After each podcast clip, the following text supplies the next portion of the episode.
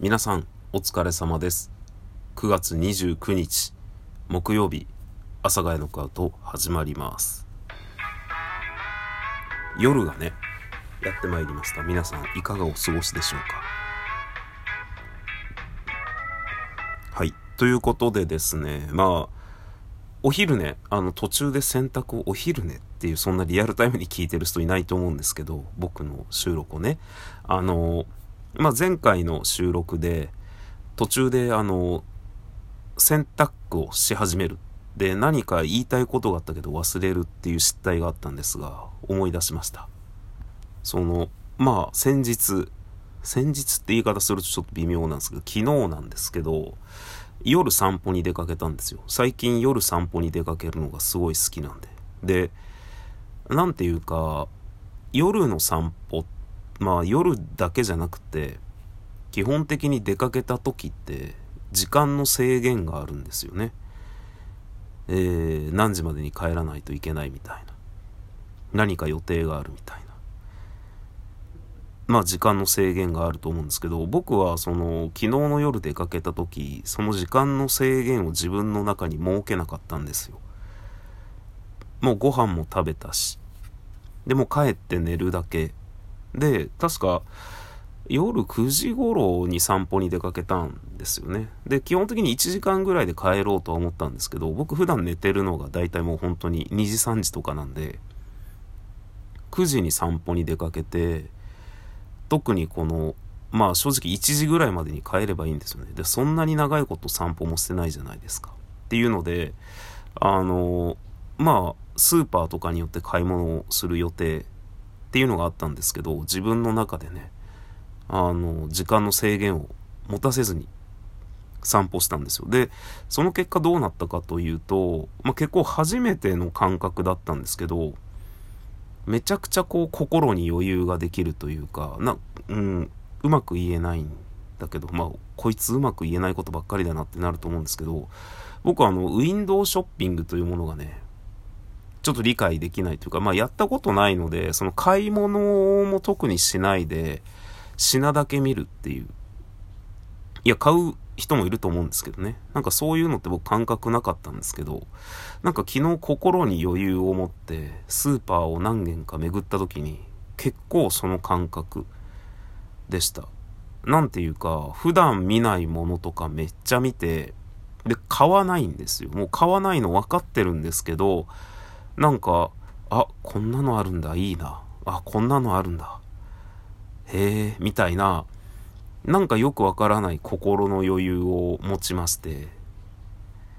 なんかすごい不思議な感覚。これがウィンドウショッピングって思いましたね。で、極めつけは、まあそのスーパーだけじゃなくて、まあ僕は東京に住んでいるので、夜遅くでもいろんなお店が開いてるんですよね。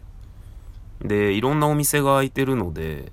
結構いろんなお店に入ってて、なんかいろんなお客さんに紛れて、いろんなものを見てましたね。それこそ服とか、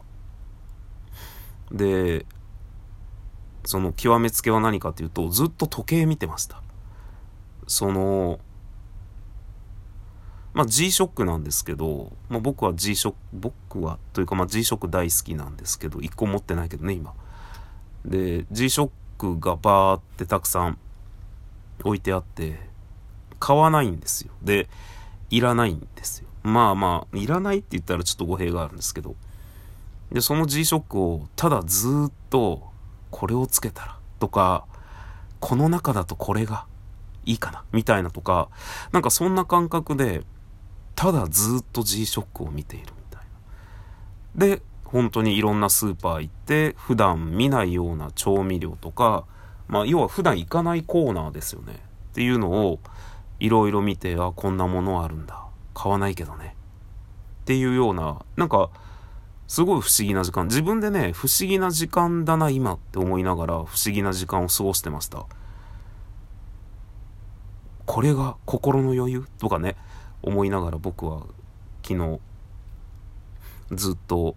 まあでも結局ね、1時間ぐらいで帰ってこようと思ったけど、1時間半とか、まあ2時間近く散歩してたんですよね。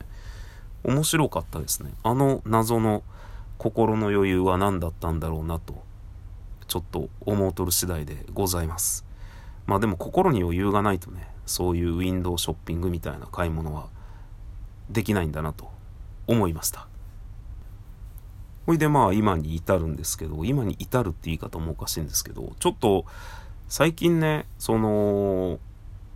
まあ気になっているものの一つに出刃包丁というのがあるんですよ。新しいステンレスの包丁を買ってめっちゃウキウキしながら料理してるんですよね。ウキウキしながら料理してるんですけどそのやっぱこう男の子って刃物好きじゃん。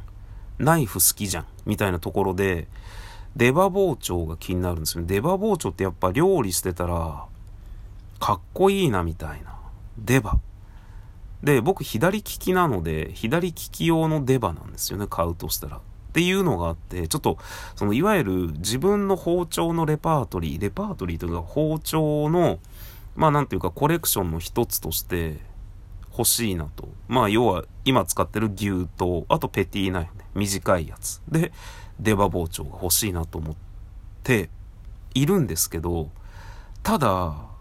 出刃包丁って調べるとさ、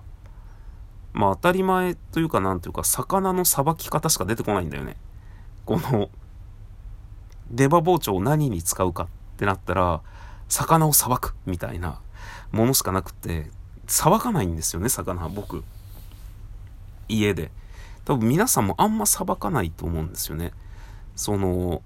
鯛1匹買ってきて3枚におろすとか。まあ要は1匹買ってきておろすってことをしないと思うんですよ。なかなかね。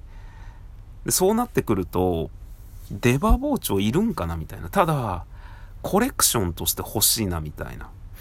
のが、最近ね、ずっと心の中の葛藤にありまして、出刃包丁ね、欲しいよね。でも魚さばかないよね、みたいな。で、出刃包丁も刃渡りが結構まあいろいろ、まあ当たり前なんですけど包丁なんで多種多様あるんですよね。で、しかもさ、その、まあ、いわゆる包丁は、そのペラペラのね、両刃の右でも左でも使えるっていうのは、僕みたいな左利きの人間がいろんなところで触る機会あるんですよ。あるのかな？僕の場合ですけどね。それこそ秋葉原の飲み屋で、キッチンを手伝う時とかは、その包丁を使ったりするんで、洋包丁をね、要は牛刀とか三徳みたいなやつ使ったりするんですけど、出刃ってやっぱり右利き用しか置いてないんで、出刃使っていいよとか、これは出刃使った方がやりやすいよとかって言われても、僕には使えないんですよ、その出刃が。渡された出刃包丁が右利きなので、片方しか刃がついてないやつでね。なので、いわゆる出刃包丁を普通の包丁みたいな感じで試す機会がないんですよね。で、使ったらどうなるんだろうなっていうのがわからないんですよね。せっかく職場に出刃包丁があるのに、利き手じゃないから使えないっていうのがあるので、でも出刃包丁ってなんかちょっとかっこいいよね。持ってたら。片場だぜ？かっこよくね？ただ、魚をさばくっていうことはしないだろうな。で、本当に。まあ、あと、だいたい出刃包丁って分厚くって、まあ重いんですよね。鋼のものが多いので、めっちゃ重いんですよね。そんな重いものでね、きゅうりとかも特に切らないかなみたい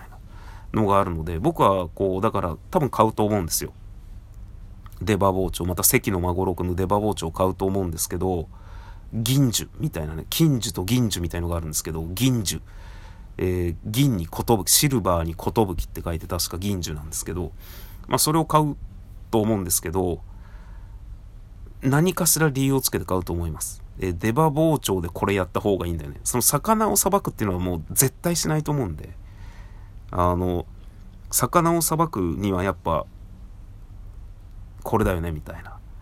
これだよねっていうか、まあだからその魚をさばく目的では買わないと思うんですよ。だからこそ何か他の理由をつけて僕はいつか出刃包丁を買うことでしょう。